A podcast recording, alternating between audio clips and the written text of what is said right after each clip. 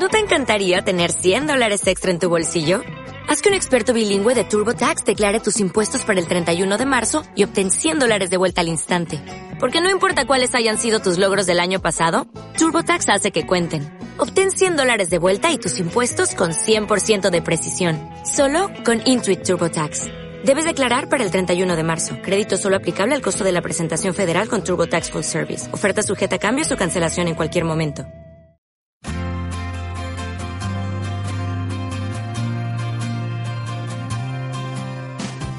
Liderazgo Real. Lo que todo líder necesita saber. Escrito y derechos reservados por John C. Maswell. Este audiolibro abreviado fue publicado por Grupo Nelson, una división de Thomas Nelson Publishers, Nashville, Tennessee.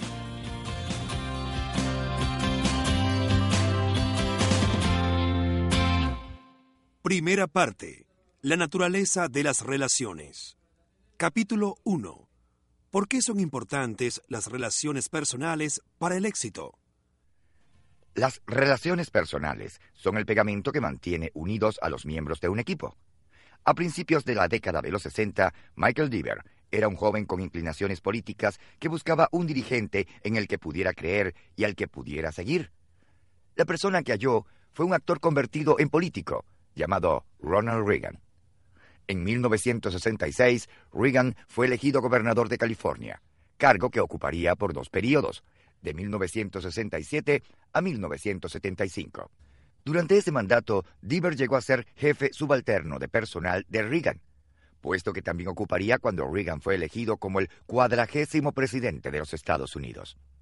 Diver admiraba muchas cosas del hombre con quien trabajó por 30 años, sus convicciones y su amor por su país, su comprensión de sí mismo, su habilidad como comunicador y su transparencia.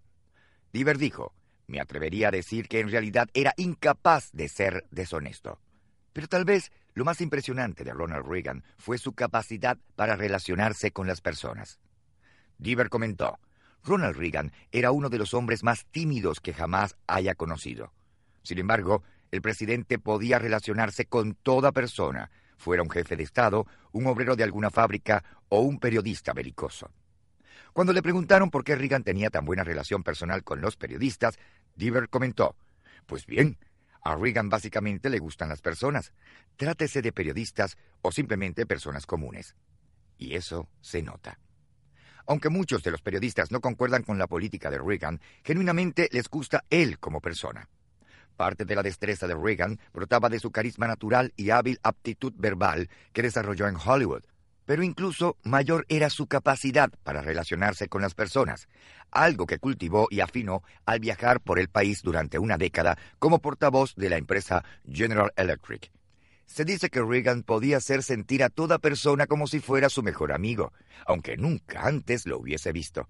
Pero más importante todavía, se relacionaba con los que tenía más cerca de sí, Verdaderamente se interesaba en los que formaban su equipo. El jefe de personal, el jardinero o un ministro de Estado recibían igual trato de él en lo que a él correspondía. Recuerda Diver, todos eran importantes. Diver relató un episodio que dice mucho respecto a la conexión que existía entre los dos. En 1975, Reagan pronunció en San Francisco un discurso a un grupo de cazadores que defendía la conservación y la organización le regaló un león de bronce pequeño. Al verlo, Diver lo admiró y dijo al gobernador Reagan que le parecía muy hermoso. Diez años más tarde, Diver se preparaba para dar término a su servicio al presidente Reagan, después de haber redactado su carta de renuncia. Reagan le pidió a Diver que fuera a la oficina oval a la mañana siguiente. Cuando el jefe subalterno de personal entró en la oficina, el presidente se puso de pie frente a su escritorio para recibirlo. Mike, le dijo, toda la noche he estado tratando de pensar en lo que podría darte, y que sería un recuerdo de las muchas ocasiones estupendas que hemos pasado juntos. Entonces Reagan se dio la vuelta y tomó algo de su escritorio. Sí, recuerdo bien, te encantó esta estatuilla, dijo el presidente con los ojos humedecidos. Le entregó el león de bronce a Diver, quien quedó completamente anonadado. No podía creer que Reagan hubiera recordado eso de él en todos esos años. Ese león ha estado en un lugar de honor en la casa de Diver desde entonces. Relaciones personales sólidas. A toda persona le encantaba estar cerca de Ronald Reagan, porque él quería a la gente y se relacionaba con cada uno de ellos. Él comprendía que las relaciones personales eran el pegamento que mantiene unidos a los miembros del equipo. Mientras más sólidas son las relaciones personales, más cohesivo es el equipo. Su mejor posibilidad para el liderazgo también depende de relacionarse con los que forman parte de su equipo. A continuación, usted puede saber si ha cultivado relaciones personales sólidas con otros. Busque las siguientes cinco características en sus relaciones personales. 1. Respeto. Cuando se trata de relaciones personales, todo empieza con el respeto, con el deseo de considerar valiosos a los demás. Les Giblin, al escribir sobre las relaciones humanas, dijo, No puedes hacer que el otro se sienta importante en tu presencia si secretamente piensas que es un don nadie. El detalle en cuanto al respeto es que usted debe mostrarlo a los demás, incluso antes de que hayan hecho algo para merecerlo, sencillamente porque son seres humanos. Pero al mismo tiempo, usted siempre debe esperar habérselo ganado de los demás, y el lugar donde más rápidamente lo gana es sobre terreno difícil. 2. Experiencias compartidas. El respeto puede poner el cimiento para buenas relaciones personales, pero por sí solo no basta. Usted no puede tener relaciones personales con una persona que no conoce. Se requiere haber compartido experiencias durante un tiempo. Eso no siempre es fácil de lograr. 3. Confianza. Cuando usted respeta a las personas y pasa con ellas tiempo suficiente como para cultivar experiencias compartidas, está en posición de cultivar confianza. La confianza es esencial en todas las buenas relaciones personales. El poeta escocés George MacDonald observaba, que confíen en uno es mayor elogio que ser querido. Sin la confianza no se puede sostener ningún tipo de relaciones personales. 4. Reciprocidad. Las relaciones personales unilaterales no duran. Si una persona es siempre la que da y la otra es siempre la que recibe, a la larga la relación personal se desintegrará. Esto es cierto en toda relación personal, incluyendo las que se dan en un equipo. Para que las personas mejoren sus relaciones, tiene que haber un toma y dame para que todos se beneficien a la par que dan.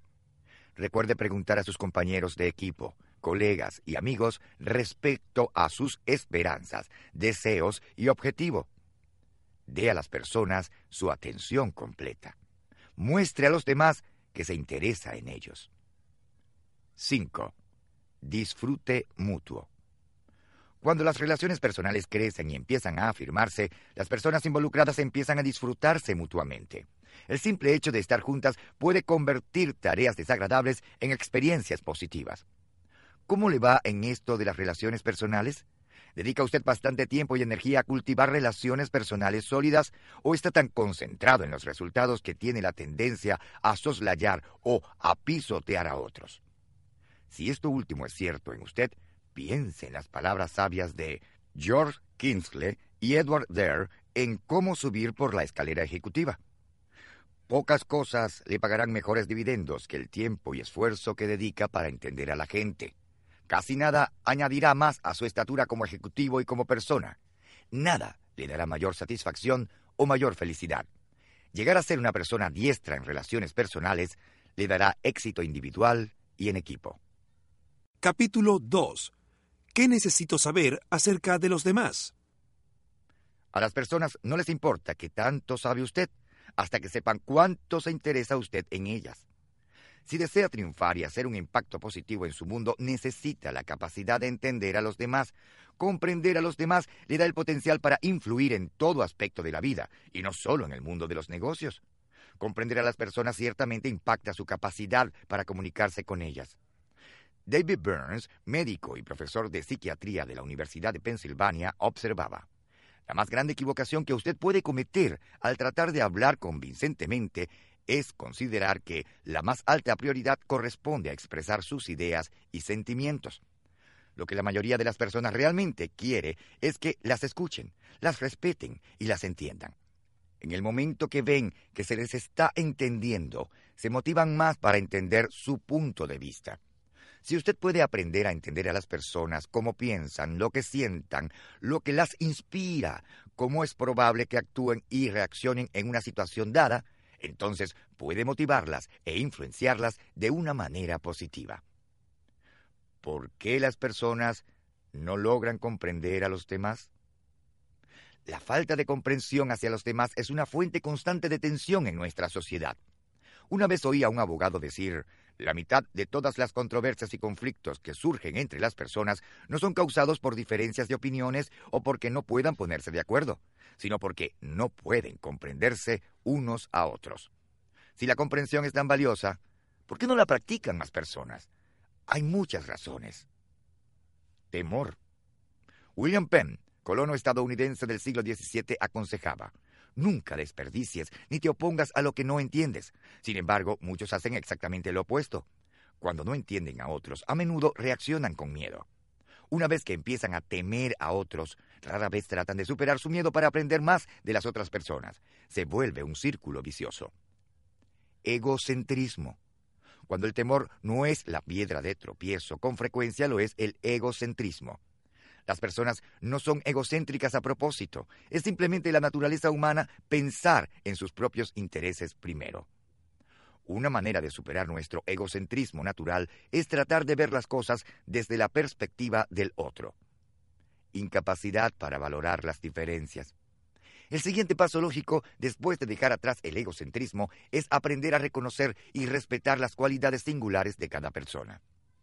En lugar de tratar de moldear a los demás a su imagen, aprenda a valorar sus diferencias.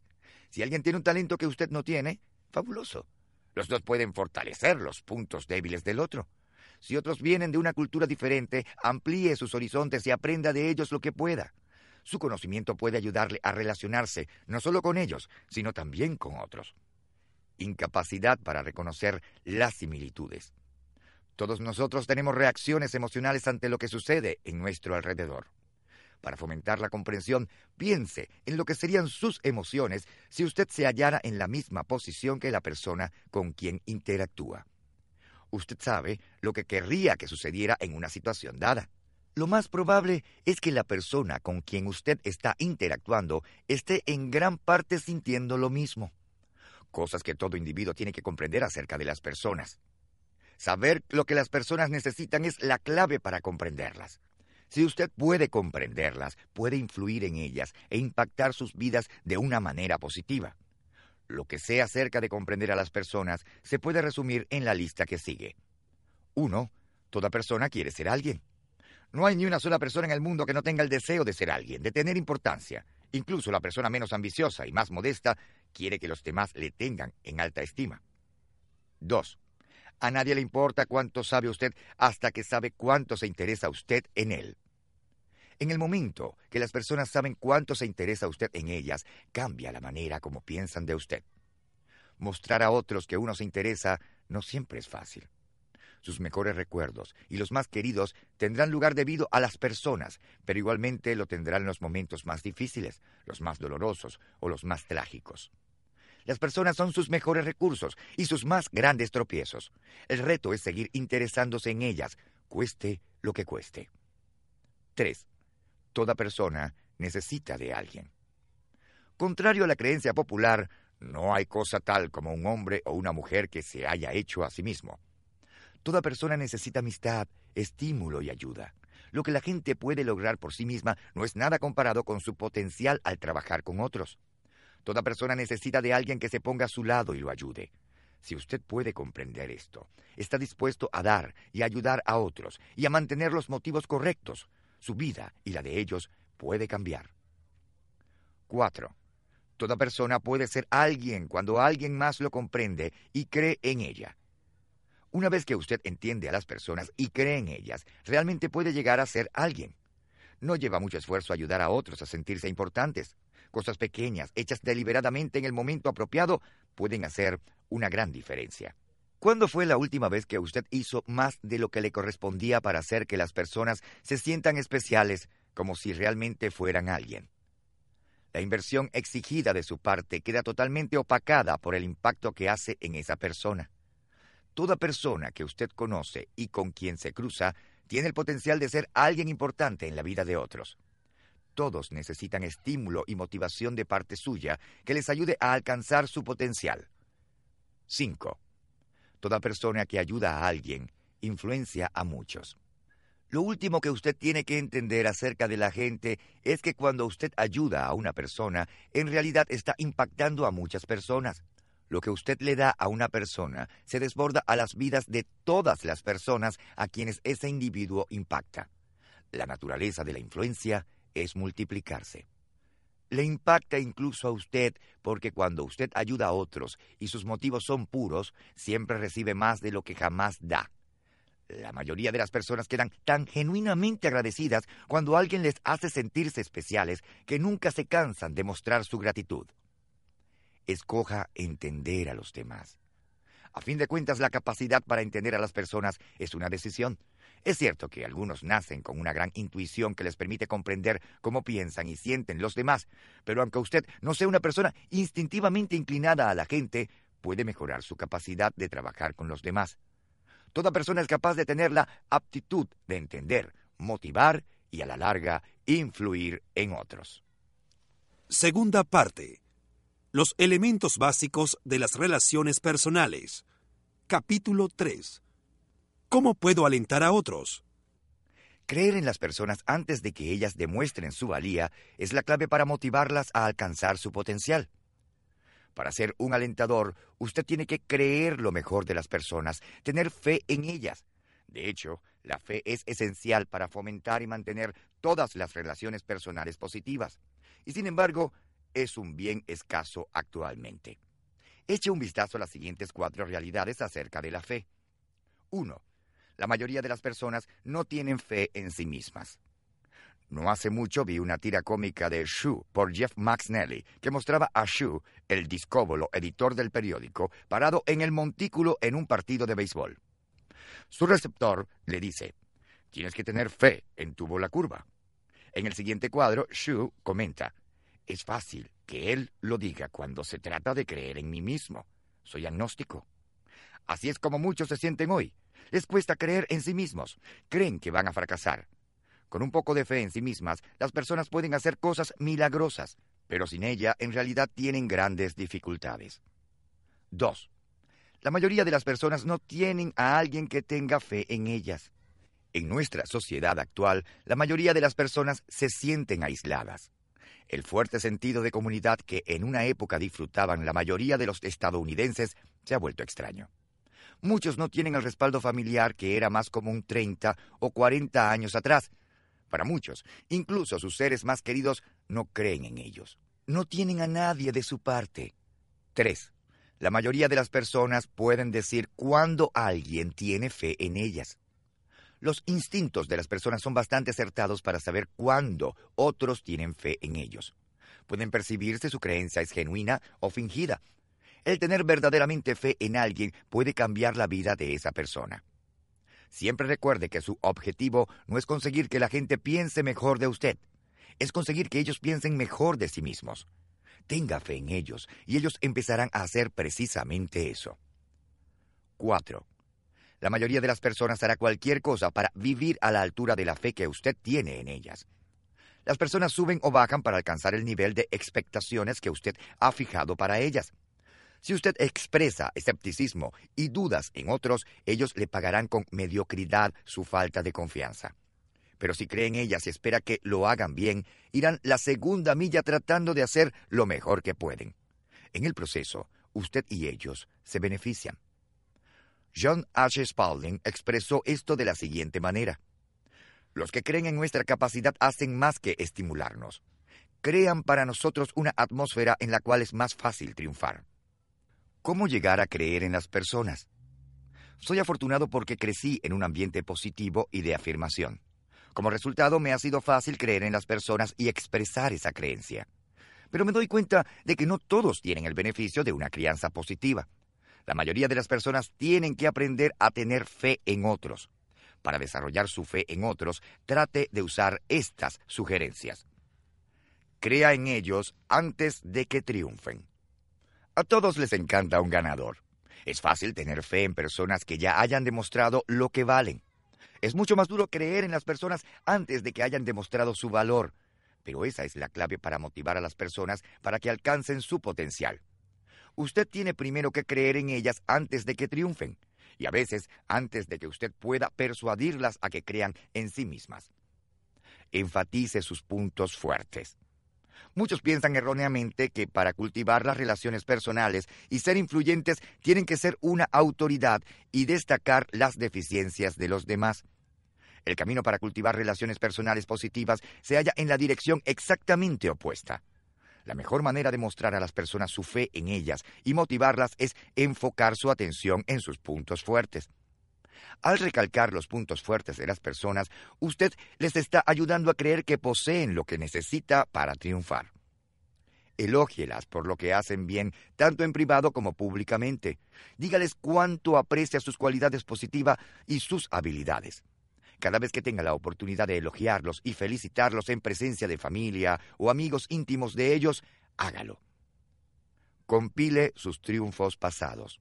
Aunque recalque los puntos fuertes de las personas, ellas tal vez necesiten más estímulo que les muestre que usted cree en ellas y logra motivarlas.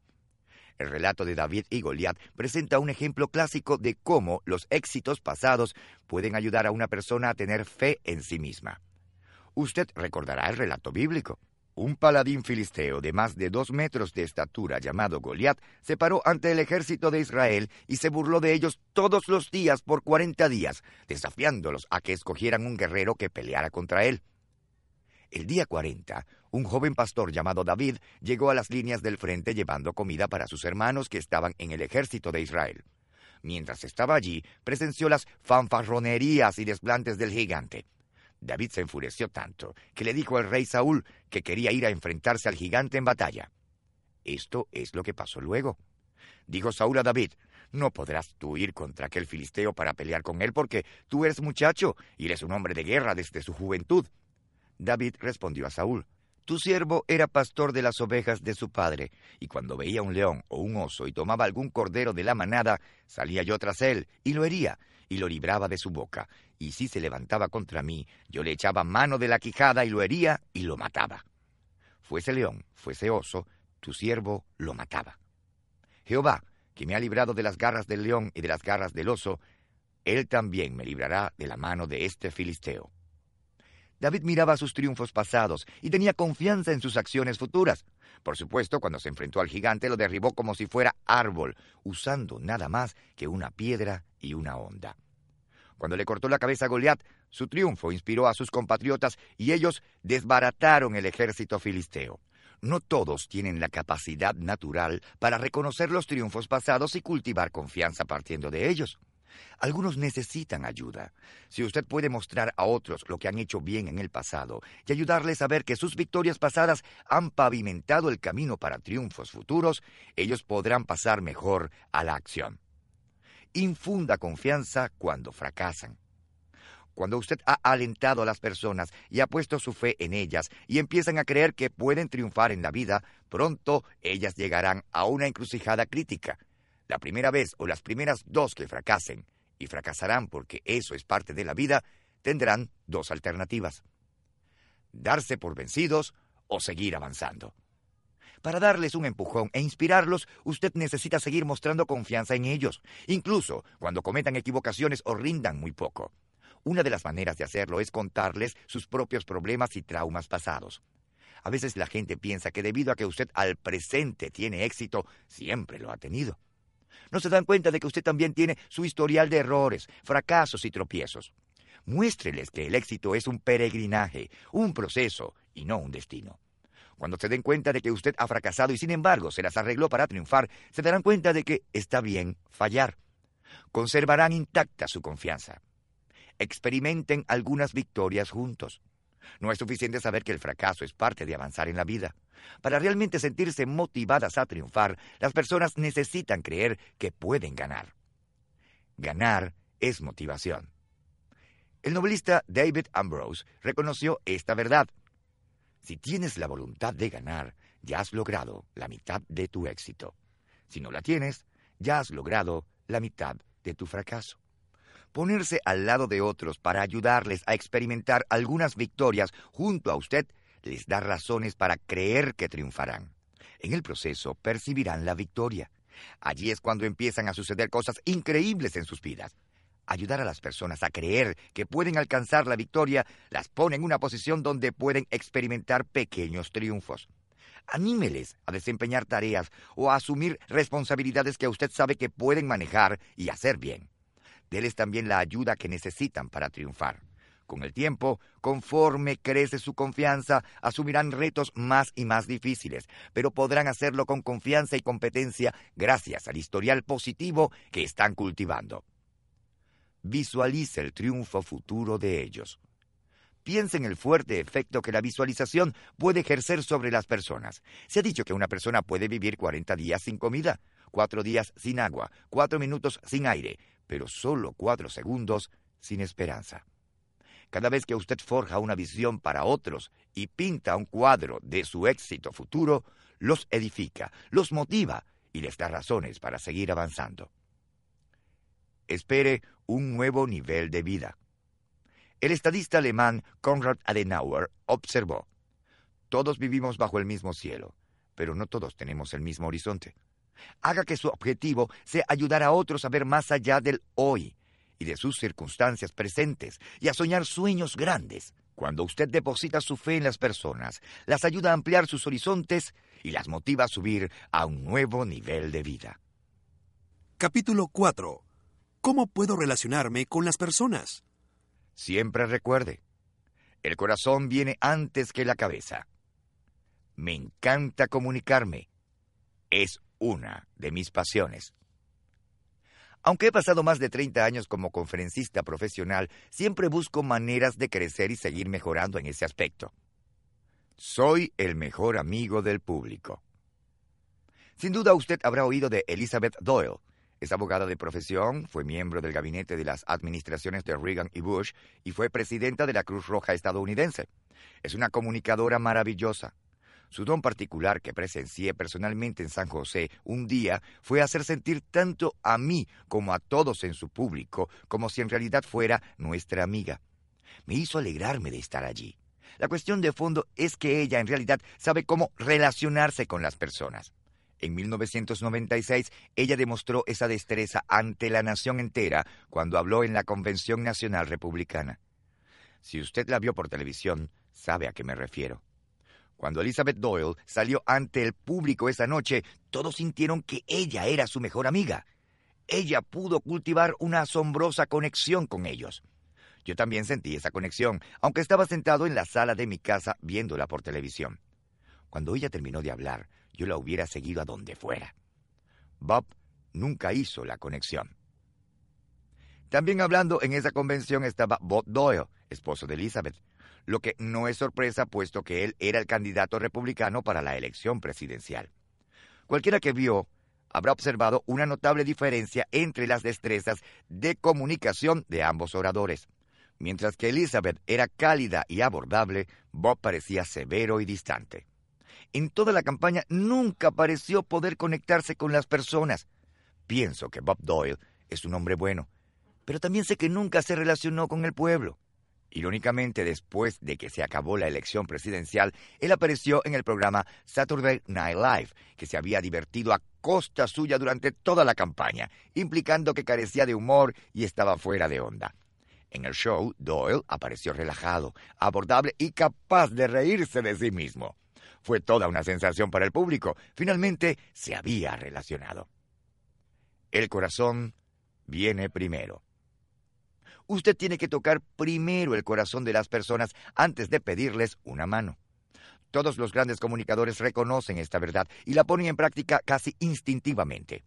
Usted no puede impulsar a la gente a la acción si primero no la conmueve con la emoción. El corazón viene antes que la cabeza. ¿Cómo relacionarse en público y en privado? Relacionarse con las personas no es algo que tiene que suceder solo cuando usted se comunica con grupos de personas tiene que suceder también con individuos.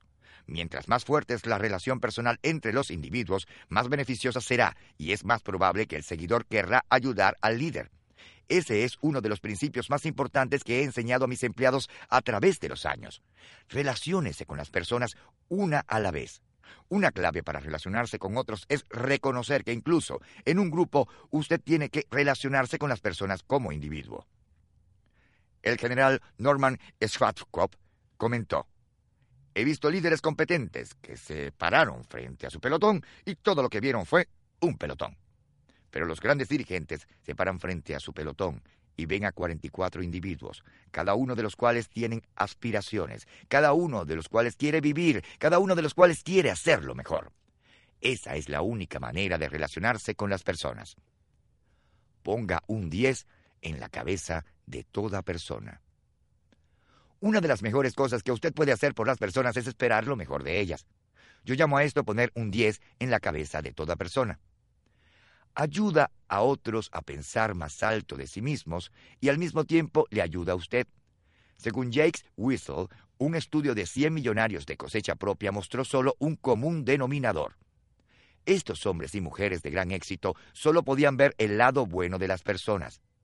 Benjamín Disraeli comprendió y practicó este concepto. Y fue uno de los secretos de su carisma. Una vez dijo, el mayor bien que uno puede hacer por otro no es simplemente darle sus riquezas, sino revelarle las que él tiene. Si usted aprecia a otros, los anima y los ayuda a alcanzar su potencial, ellos se relacionarán con usted. Mientras más difícil es el reto, mejor es la conexión. Nunca subestime el poder de desarrollar las relaciones personales. Si alguna vez ha estudiado las vidas de los comandantes militares notables, probablemente habrá notado que los mejores entendían cómo relacionarse con las personas. Una vez leí que durante la Primera Guerra Mundial en Francia, el general Douglas MacArthur dijo a un comandante de batallón antes de una cometida atrevida, Mayor, cuando venga la señal desde la cumbre, quiero que usted vaya primero delante de sus hombres. Si lo hace, ellos lo seguirán. Luego MacArthur se quitó de su uniforme la cruz de servicio distinguido y se la puso al mayor. En efecto, lo había premiado por heroísmo antes de pedirle que lo exhibiera. Por supuesto, el mayor dirigió a sus hombres. Ellos le siguieron hasta la cumbre y lograron su objetivo. El resultado de la conexión es el lugar de trabajo. Cuando un líder ha hecho el trabajo de relacionarse con su gente, se puede ver en la manera cómo funciona su organización. Entre los empleados hay una lealtad increíble y una fuerte ética de trabajo. La visión del líder se vuelve la aspiración de las personas. El impacto es increíble. También se pueden ver los resultados de otras maneras.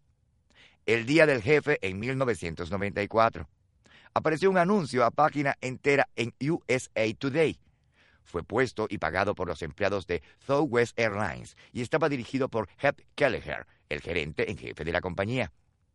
Gracias, Herb, por acordarte de los nombres de todos nosotros, por respaldar la casa Ronald McDonald, por ayudar a cargar el equipaje en el Día de Acción de Gracias, por darnos a todos un beso y querernos decir a todos, por escuchar, por dirigir la única aerolínea principal que deja ganancias, por cantar en nuestra fiesta, por cantar solo una vez al año, por dejarnos llevar pantalones cortos y zapatos de lona al trabajo, por jugar al golf en el LUV clásico con solo un palo, por haberle ganado en hablar a Sam Donaldson, por montar tu Harley Davidson en la sede de Southwest, por ser un amigo y no simplemente un jefe.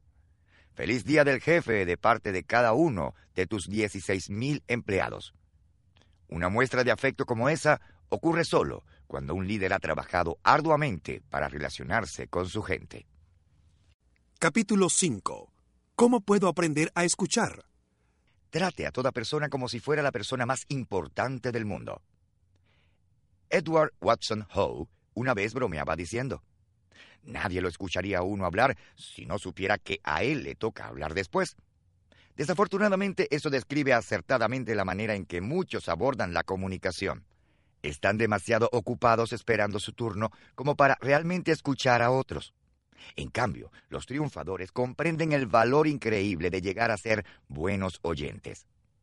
El valor de escuchar. Considere los siguientes beneficios de escuchar. Cuando se escucha, se muestra respeto. Un error que a menudo se comete al comunicarse es tratar a toda costa de impresionar a la otra persona. Las personas tratan de parecer listos, ocurrentes divertidos. Pero si usted quiere relacionarse bien con los demás, tiene que estar dispuesto a enfocarse en lo que ellos tienen que ofrecer. Muéstrese impresionado e interesado, no impresionante e interesante. el poeta y filósofo Ralph Waldo Emerson reconocía, Todo hombre que conozco es de alguna manera mi superior y puedo aprender de él. Recuerde eso y escuche, y las líneas de comunicación realmente se abrirán. Cuando se escucha, se edifican las relaciones personales. Dale Carnegie, autor del libro Cómo ganar amigos e influir en las personas, aconsejaba, Usted puede ganar más amigos en dos semanas siendo un buen oyente que los que podría hacer en dos años tratando de que la gente se interesara en usted. Carney tenía un talento increíble para entender las relaciones personales. Reconocía que las personas que se enfocan en sí mismas y que hablan solo de sí mismas y de sus preocupaciones todo el tiempo, rara vez desarrollan relaciones personales fuertes con otros. Cuando se escucha, se aumenta el conocimiento. Wilson Misner dijo, Un buen oyente no solo es popular en todas partes, sino que después de un tiempo sabe algo. Es asombroso cuánto puede uno aprender acerca de los amigos y la familia, el trabajo, la organización para la que trabaja y de uno mismo cuando se decide realmente escuchar a los demás. Pero no todos captan este beneficio. Por ejemplo, una vez oí un relato sobre un tenista profesional que estaba dando una lección a un nuevo alumno. Después de observar al novato dar algunos golpes con la raqueta a la pelota, el profesional lo detuvo y le sugirió maneras en que podía mejorar su golpe. Pero cada vez que lo hacía, el alumno lo interrumpía y le daba una opinión diferente del problema, además de decirle cómo había que resolverlo. Después de varias interrupciones, el profesional empezó a asentir con su cabeza. Cuando la lección terminó, una mujer que había estado observando todo dijo al profesional, ¿Por qué se dejó arrastrar por las necias sugerencias de ese arrogante? El profesional sonrió y replicó, Aprendí hace mucho tiempo que es un desperdicio de tiempo tratar de vender respuestas reales a alguien que todo lo que quiere comprar son ecos. Cuídese de ponerse en una situación en la que usted piensa que tiene todas las respuestas. Cuando lo hace, se pone en peligro. Es casi imposible pensar de uno mismo como el experto y seguir creciendo y aprendiendo al mismo tiempo. Todos los grandes aprendices son grandes oyentes. Al avanzar por la vida y lograr más éxito, no pierda de vista su necesidad personal de seguir creciendo y mejorando. Recuerde, un oído sordo es evidencia de una mente cerrada. Cuando se escucha, se generan ideas. Las buenas empresas tienen reputación de escuchar a su gente. Brinker International, dueños de los restaurantes Chili's, Underborder, Romanos Macaroni Grill y otras cadenas de restaurantes, es una de las cadenas de servicios alimenticios mejor administradas de la nación. De acuerdo a la revista Restaurants and Institution, casi el 80% de los platos que consta en sus cartas han surgido de sugerencias hechas por los gerentes de sus sucursales. Lo que es bueno para las empresas es bueno para los individuos. Cuando usted adquiere el hábito de escuchar a otros, nunca les faltarán ideas. A la gente le encanta contribuir, especialmente cuando su líder comparte con ellos el crédito. Si usted da a las personas la oportunidad de expresar sus pensamientos y escucha con una mente abierta, siempre habrá un flujo de nuevas ideas. Incluso cuando las ideas no sirven, el simple hecho de escucharlos puede a menudo atizar otros pensamientos creativos en usted y en los demás nunca sabrá lo cerca que está de una idea de un millón de dólares a menos que esté dispuesto a escuchar a los demás. Cuando se escucha, se edifica lealtad. Algo divertido sucede cuando usted no hace una práctica de escuchar a los demás. Ellos buscan a otros que lo hagan. En el momento en que empleados, cónyuge, colegas, hijos o amigos dejan de creer que se les está escuchando, buscan a otras personas que les den lo que necesitan. A veces las consecuencias pueden ser desastrosas. El fin de una amistad, la falta de autoridad en el trabajo, la reducción en la influencia paterna o la ruptura de un matrimonio. Por otro lado, la práctica de buenas habilidades para escuchar atrae a la gente a usted. A toda persona le encanta un buen oyente y se siente atraído a él o ella. Si usted escucha con constancia a los demás, valorándolos en alto grado, así como lo que tienen para ofrecer, es más probable que ellos desarrollen una fuerte lealtad hacia usted, aun cuando su autoridad sobre ellos sea no oficial o informal. Escuchar es una gran manera de ayudar a otros y a usted mismo. Roger G. Inhofe instaba, deje que otros confíen en usted. Tal vez a usted no le ayude, pero con toda certeza les ayuda a ellos. A primera vista, el escuchar a otros puede parecer que solo beneficia a los demás, pero cuando usted se convierte en un buen oyente, se pone en posición de ayudarse a usted mismo también. Tiene la capacidad de desarrollar relaciones personales fuertes, reunir información valiosa y aumentar su entendimiento de sí mismo y de los demás. ¿Cómo desarrollar habilidades para escuchar? Para llegar a ser un buen oyente, usted tiene que querer oír, pero también necesita algunas habilidades que le ayudarán. Las siguientes son nueve sugerencias para ayudarle a llegar a ser un mejor oyente. 1. Mire al que habla. El proceso entero de escuchar empieza cuando usted presta a la otra persona toda su atención. Al interactuar con alguien, no se ponga al día en otro trabajo, ni revuelva papeles, ni lave platos, ni vea televisión. Dedique el tiempo necesario para enfocarse solo en la otra persona. Si no tiene tiempo en ese momento, entonces haga arreglos para hacerlo tan pronto como pueda. 2. No interrumpa. La mayoría de personas reaccionan mal cuando se les interrumpe. Les hace sentir que se les ha faltado el respeto. Según Robert L. Montgomery, autor de Escuchar es fácil, dice, es igual de grosero pisar las ideas de otras personas como lo es pisarles los callos. Los que tienen la tendencia de interrumpir a otros por lo general lo hacen por una de estas razones. No asignan suficiente valor a lo que el otro tiene que decir quieren impresionar a los demás demostrando lo listos e intuitivos que son. Están demasiado entusiasmados con la conversación como para dejar que el otro termine de hablar. 3. Enfóquese en entender. ¿Ha notado usted lo rápido que la mayoría de las personas se olvidan de lo que han oído? Una manera de combatir esa tendencia es buscar entender antes que simplemente recordar datos. El abogado, conferencista y autor Herb Cohen enfatizaba, el escuchar eficazmente requiere algo más que oír las palabras que se transmiten. Exige que usted encuentre significado y entienda lo que se está diciendo. Después de todo, el significado no está en las palabras, sino en las personas. 4. Determine la necesidad del momento. Muchos hombres y mujeres se hallan en conflicto porque en ocasiones se comunican sobre cosas diferentes descuidan determinar la necesidad de la otra persona en el momento de la interacción. Los hombres, por lo general, quieren resolver cualquier problema que traten. Su necesidad es la resolución. Las mujeres, por su parte, con mayor probabilidad le contarán el problema simplemente por contarlo, pero ni piden ni desean soluciones. Cada vez que usted puede determinar la necesidad presente de los que están comunicándose con usted, puede poner en su contexto apropiado lo que sea que digan. Así podrá entenderlos mejor. 5. Controle sus emociones. La mayoría de las personas arrastran su propio lastre emocional que las hace reaccionar ante ciertas personas o situaciones. Sigmund Freud afirma, un hombre al que le duele una muela no puede estar enamorado con lo que quiere decir que el dolor de muelas no le permite notar nada aparte de su dolor. De manera similar, siempre que un individuo tiene intereses personales, las palabras de los demás mueren ahogadas por el ruido de sus propios pensamientos. 6. Suspenda su juicio. ¿Alguna vez ha empezado a escuchar a otra persona que le contaba su historia y le ha interrumpido para darle una respuesta antes de que haya terminado? Casi todos lo han hecho. Pero la verdad es que usted no puede saltar a conclusiones y ser un buen oyente al mismo tiempo. Al hablar con otros, espere hasta oír toda la historia antes de responder. Si no lo hace así, a lo mejor se pierde lo más importante que ellos quieren decir. 7.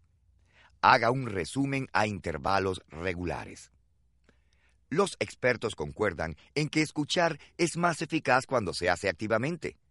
John H. Melchinger sugiere, comente sobre lo que oye e individualice sus comentarios.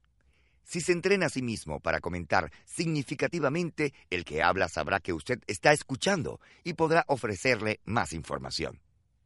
Un método para escuchar activamente es hacer un resumen de lo que el otro está diciendo, haciendo un comentario a intervalos regulares. Cuando el que habla termina un asunto, parafrasee sus puntos principales o ideas antes de que pase al siguiente y verifique que ha recibido el mensaje correcto. Hacerlo así da confianza a la persona y le ayuda a usted a mantener su enfoque en lo que otro está tratando de comunicarle. Haga preguntas para tener más claridad. ¿Ha notado alguna vez que los mejores reporteros son excelentes oyentes? Tome a alguien como Barbara Walters, por ejemplo. Ella mira al que habla, se enfoca en entender, suspende el juicio y hace un resumen de lo que la persona tiene que decir. La gente confía en ella y parece estar dispuesta a decirle casi cualquier cosa. Pero ella practica otra destreza que la ayuda a reunir más información y aumenta su comprensión de la persona a la que está entrevistando. Hace buenas preguntas.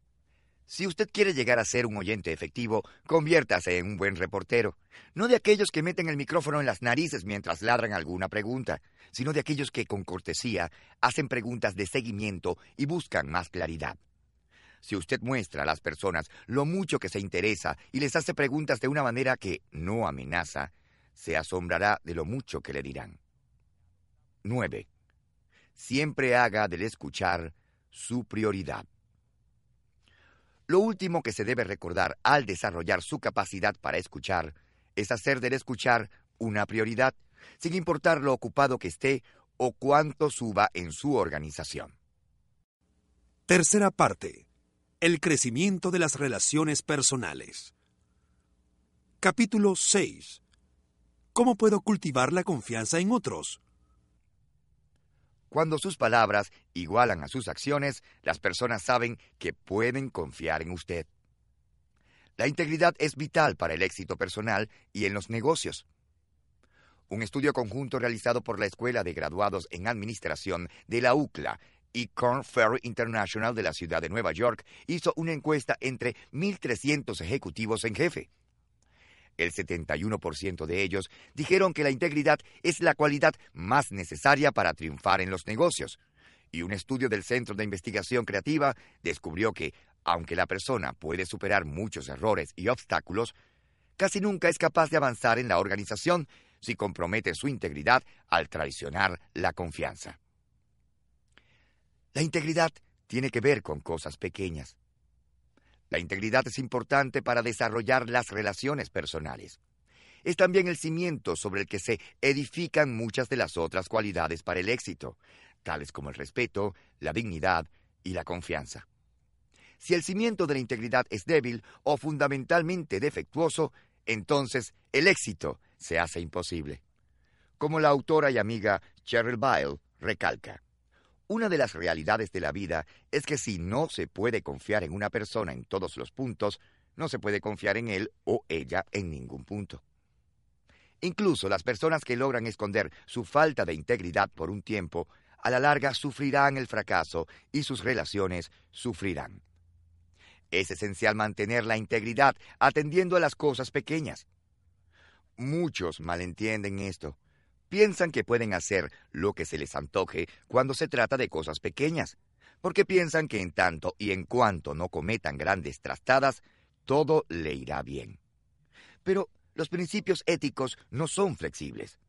Una mentirita blanca sigue siendo una mentira. El robo es robo, sea que se trate de un dólar o un millón de dólares.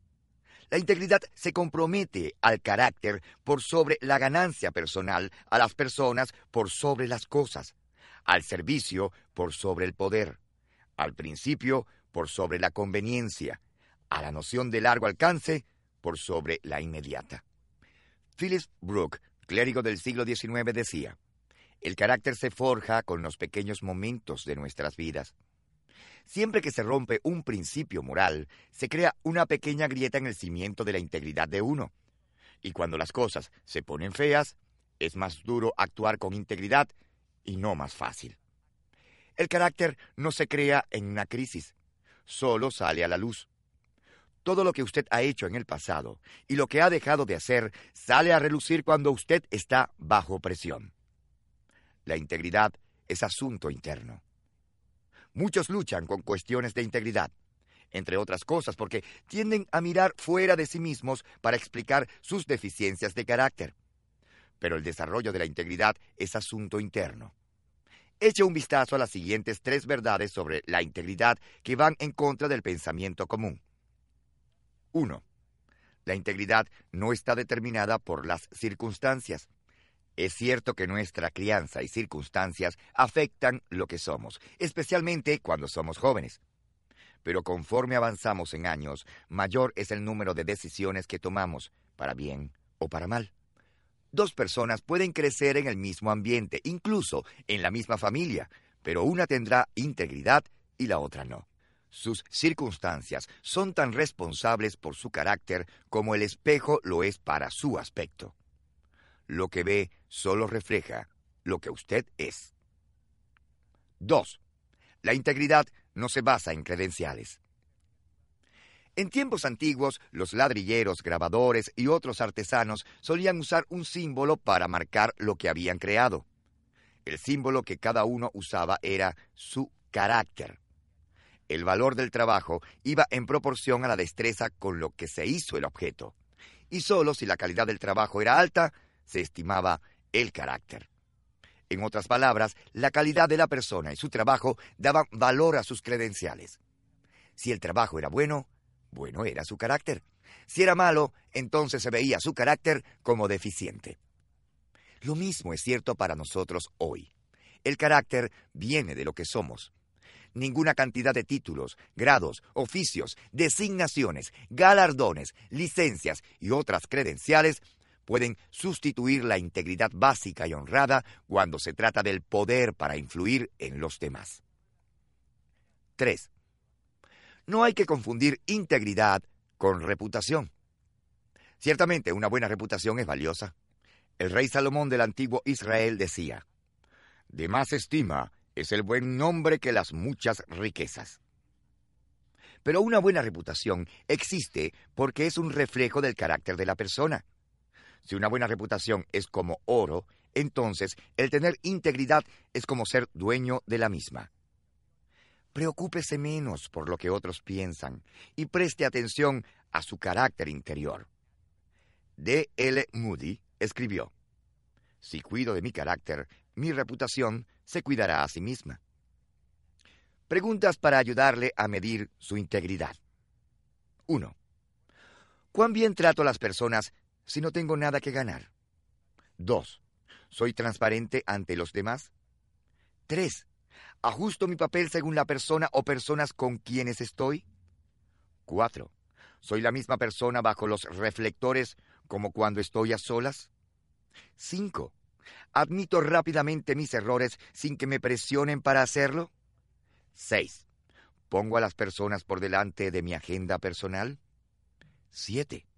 ¿Tengo una norma inmutable para las decisiones morales o dejo que las circunstancias determinen mi decisión? 8. ¿Tomo decisiones difíciles aunque me cuesten en lo personal? 9.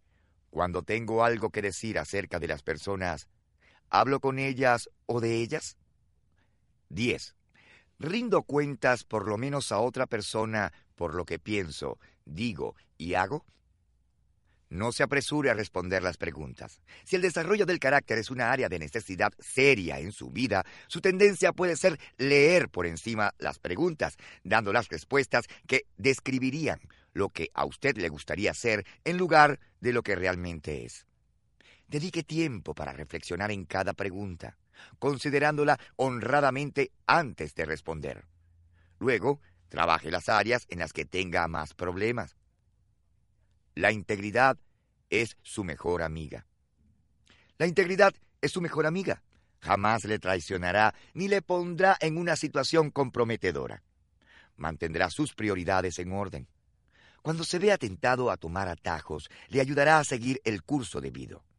Cuando otros le critiquen injustamente, le ayudará a seguir avanzando y tomará el camino superior de no desquitarse. Cuando las críticas de otros sean válidas, la integridad le ayudará a aceptar lo que dicen, aprenderá de ello y seguirá creciendo. La integridad es la mejor amiga de su amigo. La integridad es su mejor amiga. Y también es una de las mejores amigas que sus amigos jamás podrán tener. Cuando los que lo rodean sepan que usted es una persona de integridad, sabrán que usted quiere influenciarlos por la oportunidad de añadir valor a sus vidas. No tendrán que preocuparse por sus motivos.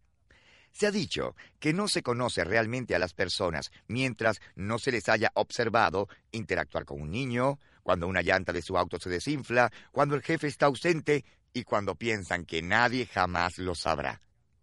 Pero las personas con integridad jamás tienen que preocuparse por eso. Sin que importe dónde estén, con quién estén o en qué situación se hallen, son consistentes y viven según sus principios. Conviértase en una persona de integridad. Para llegar a ser una persona de integridad necesita regresar a lo básico. Tiene que tomar algunas decisiones serias, pero valdrán la pena. Comprométase a la honradez, la confiabilidad y la confidencialidad. La integridad empieza con una decisión específica y consciente. Si espera hasta que surja la crisis antes de establecer las cuestiones de integridad, se dispone a fracasar. Escoja hoy vivir siguiendo un código moral estricto y determine apegarse a él pase lo que pase.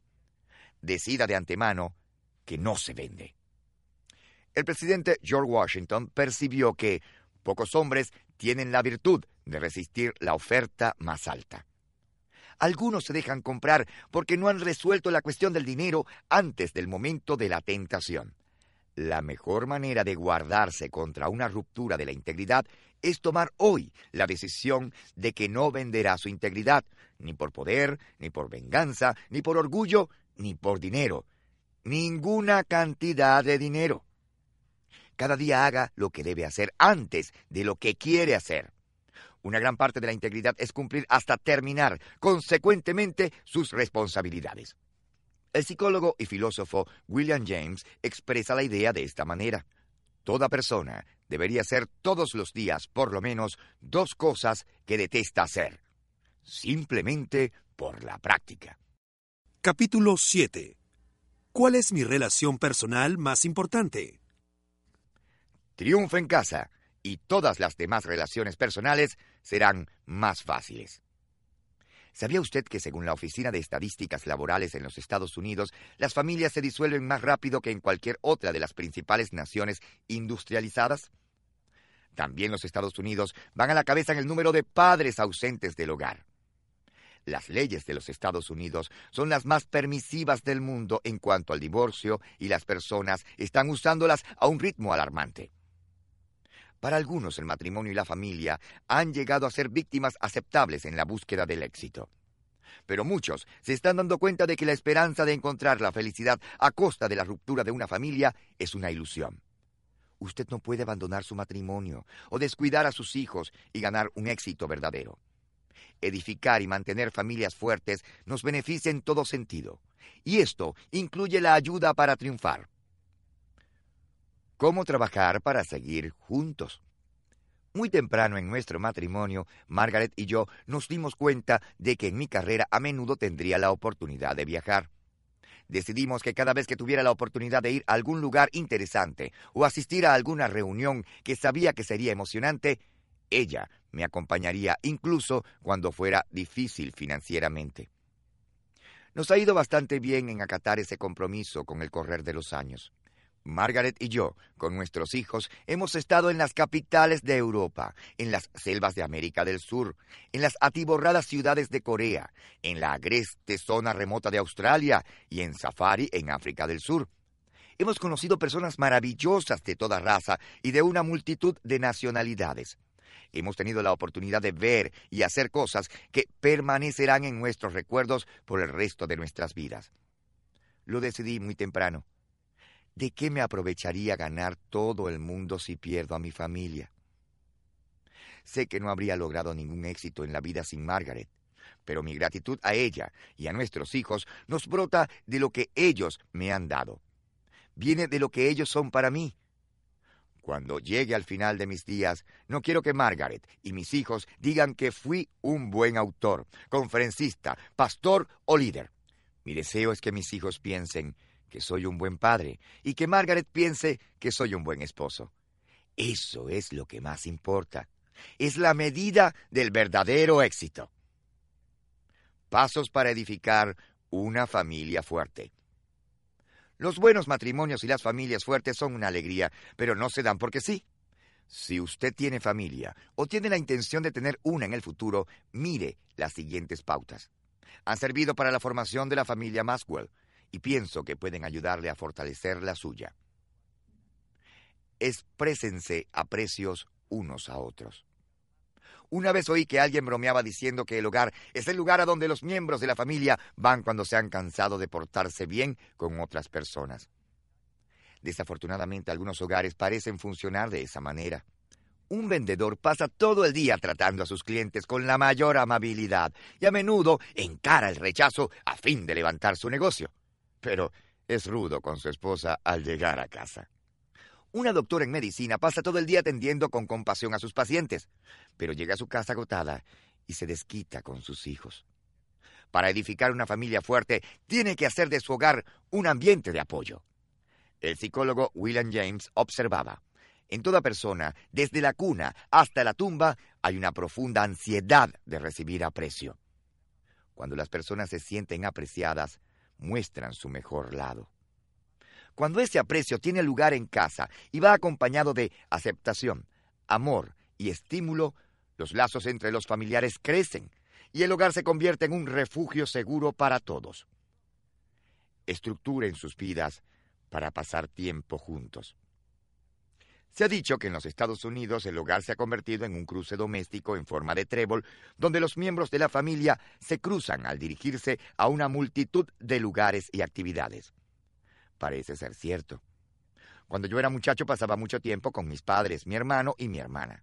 Salíamos de vacaciones como familia, por lo general en el coche. Como padre, me ha sido más difícil mantener viva esa tradición.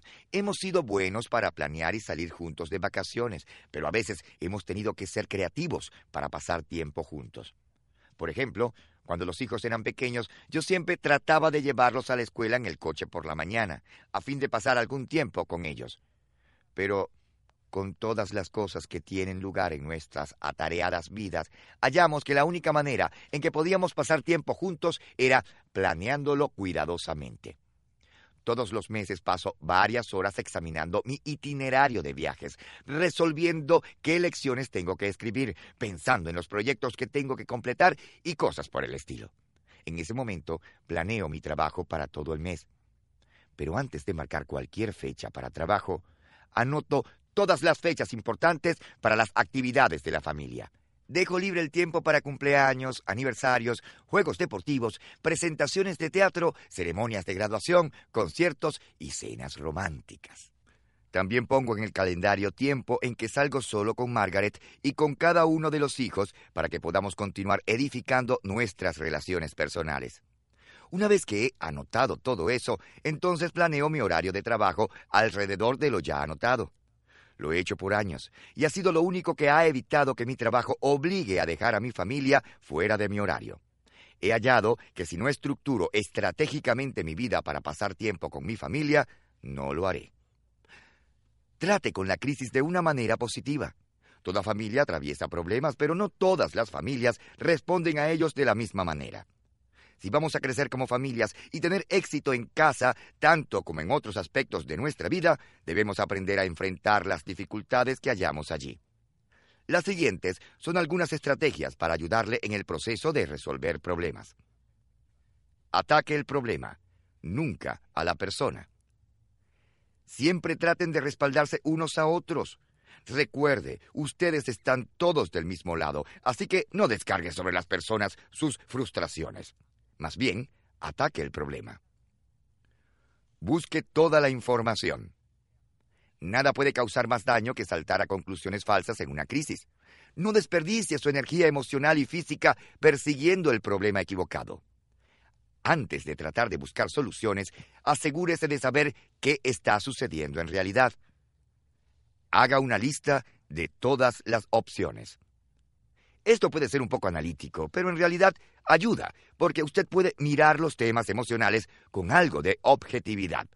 Además, si usted tuviera un problema en su trabajo, probablemente estaría dispuesto a seguir este proceso. dedique al problema familiar por lo menos el mismo tiempo y energía que daría a algún problema profesional. Escoja la mejor solución. Al decidir alguna solución, siempre recuerde que las personas son su prioridad. Tome sus decisiones de acuerdo a esto. Busque los aspectos positivos del problema. Sin que importe lo malo que parezcan las cosas al momento, casi todo tiene algo positivo que puede resultar de ello. Nunca retenga su amor. Sin que importe lo malo que se pongan las cosas o lo enojado que se sienta, nunca contenga su amor hacia su cónyuge e hijos. Claro, dígales cómo se siente y reconozca los problemas, pero siga amando incondicionalmente a su familia a través de todo el suceso. Este último punto es el más importante de todos. Cuando usted se sienta amado y apoyado por su familia, usted puede soportar casi cualquier crisis y usted puede disfrutar verdaderamente del éxito. Comuníquese continuamente. Un artículo en el periódico Dallas Morning News informaba que la pareja promedio casada por 10 años o más dedica apenas 37 minutos a la semana a la comunicación significativa. Casi ni podía creerlo. Compare eso con el hecho de que el estadounidense promedio gasta casi cinco veces más tiempo viendo televisión todos los días. No es de sorprender que muchos matrimonios estén en problemas. Al igual que casi todo lo demás. La buena comunicación no surge porque sí. Tiene que ser desarrollada y ese proceso lleva tiempo y esfuerzo. Las siguientes son algunas sugerencias para ayudarle a hacer precisamente eso. Desarrolle plataformas para la comunicación. Sea creativo para encontrar razones para hablarse uno al otro. Den juntos una caminata como familia para poder conversar. Llame a su cónyuge un par de veces durante el día. Salgan a almorzar juntos una vez por semana. Ofrézcase a llevar a sus hijos al partido de fútbol para poder hablar con ellos. La comunicación puede tener lugar casi en cualquier parte. Controle a los asesinos de la comunicación. La televisión y el teléfono probablemente se roban la mayor parte del tiempo de comunicación en la familia. Restrinja el tiempo que les dedica y se sorprenderá al ver cuánto tiempo tienen para hablar. Aliente la honestidad y la transparencia en las conversaciones. Las diferencias de opinión son saludables y normales en una familia. Anime a todos los miembros de la familia a decir lo que piensan y cuando lo haga, nunca los critique ni los ridiculice adopte un estilo positivo de comunicación. Esté consciente de la manera en que interactúa con los miembros de su familia. A lo mejor usted ha adoptado un estilo que asfixia la comunicación abierta. Si tiene el hábito de usar cualquier otro estilo de comunicación que no sea cooperación, empiece a trabajar de inmediato para cambiarlo. Usted tendrá que hacer eso si quiere edificar su relación personal con su familia. Comparta los mismos valores. Los valores comunes fortalecen a una familia y son benéficos, en especial para los hijos al crecer. Un estudio que realizó el Instituto de Investigación demostró que en los hogares de un solo padre, los hijos cuyo padre o madre expresa y obliga a cumplir las normas prosperan el doble del ritmo que los hijos de los hogares en donde no se promueven los valores de la misma manera. Y esto ni siquiera toma en cuenta si los valores son lo que podríamos considerar positivos. La mejor manera de empezar a trabajar para compartir valores comunes en su familia es identificar los valores que usted quiere inculcar. Si la suya es como la mayoría de las familias, entonces nunca antes ha hecho esto. Pero para poder llevarlos a la práctica, primero tiene que hallarlos. Hay de tres a siete cosas por las cuales usted estará dispuesto a jugárselo todo. Permítame darle una lista de las cinco que hemos identificado en la familia Maswell para que tenga una idea de a qué me refiero. 1. Compromiso con Dios. 2. Compromiso con el crecimiento personal y de la familia. 3. Experiencias comunes y compartidas. 4. Confianza en nosotros mismos y en otros. 5. El deseo de hacer una contribución en la vida. Los valores que usted escoge sin duda serán diferentes de los nuestros, pero tiene que identificarlo. Si nunca antes lo ha hecho, dedique tiempo para hablar de valores con su cónyuge e hijos. Si sus hijos son mayores, inclúyalos en el proceso de identificar los valores. Hágalo en forma de conversación. nunca titubee para asumir el papel de modelo y maestro de los valores de su familia.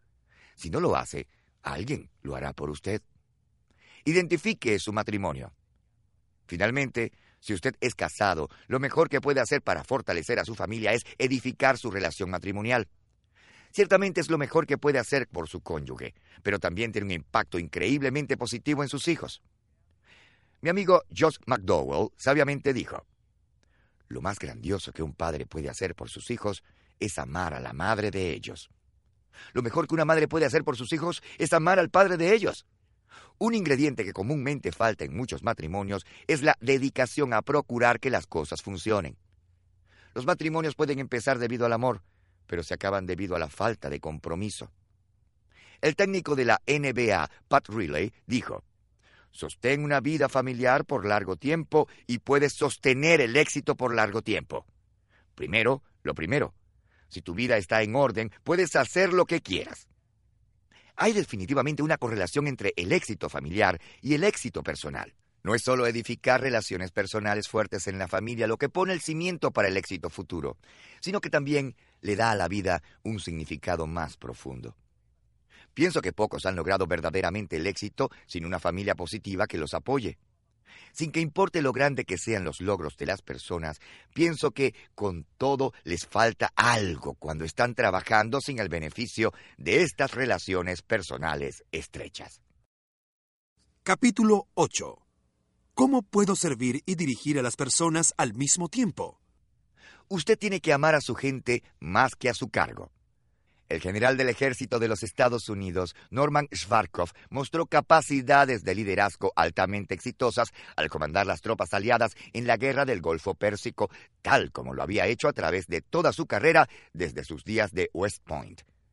En Vietnam logró transformar por entero un batallón que estaba en ruinas. El primer batallón de la Sexta Infantería, conocido como el peor de la Sexta, pasó de ser el hazme reír a ser una fuerza luchadora eficaz y fue seleccionado para realizar una misión más difícil. Resultó ser una asignación en lo que Schwarzkopf describió como un lugar horrible y maligno, llamado la península Batangán. Se había peleado por la región por 30 años. El territorio se hallaba cubierto de minas y trampas ocultas y era lugar de numerosas bajas semanales debido a estos artefactos. Schwarzkopf aprovechó todo lo mejor de una mala situación. Introdujo procedimientos para reducir grandemente las bajas y cada vez que un soldado quedaba herido por una mina, volaba personalmente para verlo. Hacía que lo evacuaran usando su helicóptero y hablaba con los demás soldados para levantarles el ánimo. El 28 de mayo de 1970, un hombre fue herido por una mina. Y Svarkov, que para entonces era coronel, voló hasta el lugar del hecho. Mientras el helicóptero evacuaba al soldado herido, otro pisó una mina que le hizo una seria herida en la pierna. El hombre cayó a tierra, aullando y gimiendo por el dolor. Allí fue cuando todos se dieron cuenta de que la mina no había sido una trampa solitaria. Estaban parados en medio de un campo minado. Svarkov pensaba que el soldado herido podría sobrevivir e incluso que lograría salvar su pierna, pero solo si dejaba de revolcarse por el suelo. Había solo una cosa por hacer tenía que ir al punto donde estaba el hombre e inmovilizarlo. Svarkov escribió, Empecé a avanzar por el campo minado, dando un paso muy lento a la vez con los ojos clavados en el suelo, buscando por cualquier prominencia delatora o alambre sobresaliendo de la tierra. Las rodillas me temblaban tan fuertemente que cada vez que daba un paso tenía que agarrarme la pierna con ambas manos para calmarla antes de poder dar otro paso. Me pareció que me tomó mil años llegar hasta donde estaba el muchacho. Svarkov, con más de 100 kilos de peso, que había sido luchador en West Point, entonces se echó sobre el herido y lo inmovilizó. Eso le salvó la vida. Con la ayuda de un equipo de ingenieros, Svarkov sacó al herido y a los demás del campo minado. La cualidad que Svarkov mostró ese día se podría describir como heroísmo, valentía o inclusive temeridad. Pero pienso que la palabra que mejor lo describe es servidumbre. Ese día de mayo, la única manera en que podía ser efectivo como líder era servir al soldado que estaba en problemas. Tenga corazón de siervo. Cuando usted piensa en servidumbre, ¿la concibe como una actividad desempeñada por personas relativamente de poca habilidad que se hallan en los cargos más bajos? Si piensa así, se equivoca. La servidumbre no tiene nada que ver con el cargo o la habilidad. Tiene que ver con actitud. Usted sin duda habrá conocido personas en cargos de servicio que tienen una actitud muy pobre de servidumbre. El empleado grosero de la agencia gubernamental, la mesera que no quiere molestarse con recibir su orden, el empleado del almacén que se pone a hablar por teléfono con su amigo en lugar de atenderlo a usted. ¿Qué quiere decir personificar la cualidad de servidumbre? Un verdadero líder servidor, primero, pone a otros por encima de su propia agenda. La primera característica de la servidumbre es la capacidad de poner a otros por encima de uno mismo y de sus deseos personales. Es más que estar dispuesto a poner momentáneamente a un lado su propia agenda.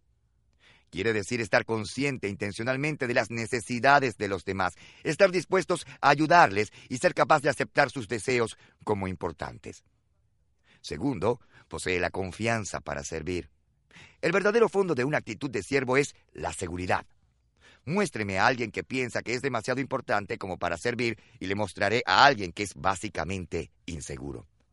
La manera como tratamos a otros es realmente un reflejo de lo que pensamos de nosotros mismos. El filósofo y poeta Henrik Hofer captó ese pensamiento. Lo asombroso es que realmente amamos a nuestro prójimo como a nosotros mismos. Hacemos a otros lo que nos hacemos a nosotros mismos. Detestamos a otros cuando nos detestamos nosotros mismos. Somos tolerantes hacia otros cuando nos toleramos a nosotros mismos. Perdonamos a otros cuando nos perdonamos a nosotros mismos. No es el amor a uno mismo, sino el odio hacia uno mismo el que está en la raíz de los problemas que afligen a nuestro mundo. Solo los líderes seguros dan poder a otros. También es verdad que solo las personas seguras pueden exhibir una actitud de servidumbre. Tercero, promueve el servicio a los demás. Casi cualquier persona servirá si se le obliga a hacerlo, y algunos servirán en una crisis, pero usted puede ver realmente el corazón de alguien que promueve el servicio hacia los demás. Los grandes líderes ven la necesidad, aprovechan la oportunidad y sirven sin esperar nada a cambio. Cuarto, no está consciente de la posición. Los líderes siervos no se enfocan en el rango o la posición, cuando el coronel Schwarzkopf se vio en medio de ese campo minado, lo último en que pensó fue en su rango. Era simplemente un individuo tratando de ayudar a otro. Si hubo algo, fue que ser líder le daba un mayor sentido de obligación a servir. Quinto, sirve por amor. La servidumbre no está motivada por manipulación o promoción de uno mismo. Está alimentada por el amor. Al final, el alcance de su influencia y la cualidad de sus relaciones personales dependen de la profundidad de su interés por los demás. Por eso es tan importante que los líderes estén dispuestos a servir. ¿Cómo llegar a ser siervo? Para mejorar su actitud de siervo, haga lo siguiente. Realice actos pequeños. ¿Cuándo fue la última vez que usted realizó pequeños actos de bondad para otros? Empiece con los que están más cerca de usted, su esposa o su esposo, sus hijos, sus padres. Busque hoy mismo maneras de hacer por los demás pequeñas cosas que muestran que usted se interesa. Aprenda a andar lentamente en medio de la multitud. Aprendí de mi padre esta gran lección. La llamo andar a paso lento en medio de la multitud. La próxima vez que asista a alguna función con varios clientes, colegas o empleados, propóngase relacionarse con otros, circulando entre ellos y hablando con cada uno de ellos. Enfóquese en cada persona que encuentre. Aprenda su nombre, si no lo sabe todavía. Propóngase enterarse de las necesidades, anhelos y deseos de cada persona. Luego, cuando vaya a su casa, escriba una nota a usted mismo para hacer algo benéfico a una media docena de esas personas. Pase a la acción. Si en su vida está notablemente ausente una actitud de siervo, la mejor manera de cambiar eso es empezar a servir. Empiece sirviendo con su cuerpo y su corazón a la larga le alcanzará. Comprométase a servir a otros por seis meses en su iglesia, una agencia de la comunidad, una organización de voluntarios. Si su actitud sigue sin mejorar al final del periodo, hágalo de nuevo. Siga haciéndolo hasta que su corazón cambie. ¿Dónde está su corazón cuando se trata de servir a otros? ¿Desea usted llegar a ser un líder por las utilidades y los beneficios? ¿O está motivado por el deseo de ayudar a otros? Si realmente quiere llegar a ser la clase de líder que las personas quieren seguir, tendrá que resolver la cuestión de la servidumbre. Si su actitud es ser servido en lugar de servir, se dirige a problemas. Es cierto que el que va a ser grande debe ser como el menor y el siervo de todos. Albert Schweitzer sabiamente dijo, no sé cuál será su destino, pero una cosa sé. Aquellos entre ustedes que serán realmente felices son los que han buscado y encontrado cómo servir. Si usted quiere tener éxito al más alto nivel, esté dispuesto a servir al más bajo nivel. Esa es la mejor manera de edificar las relaciones personales.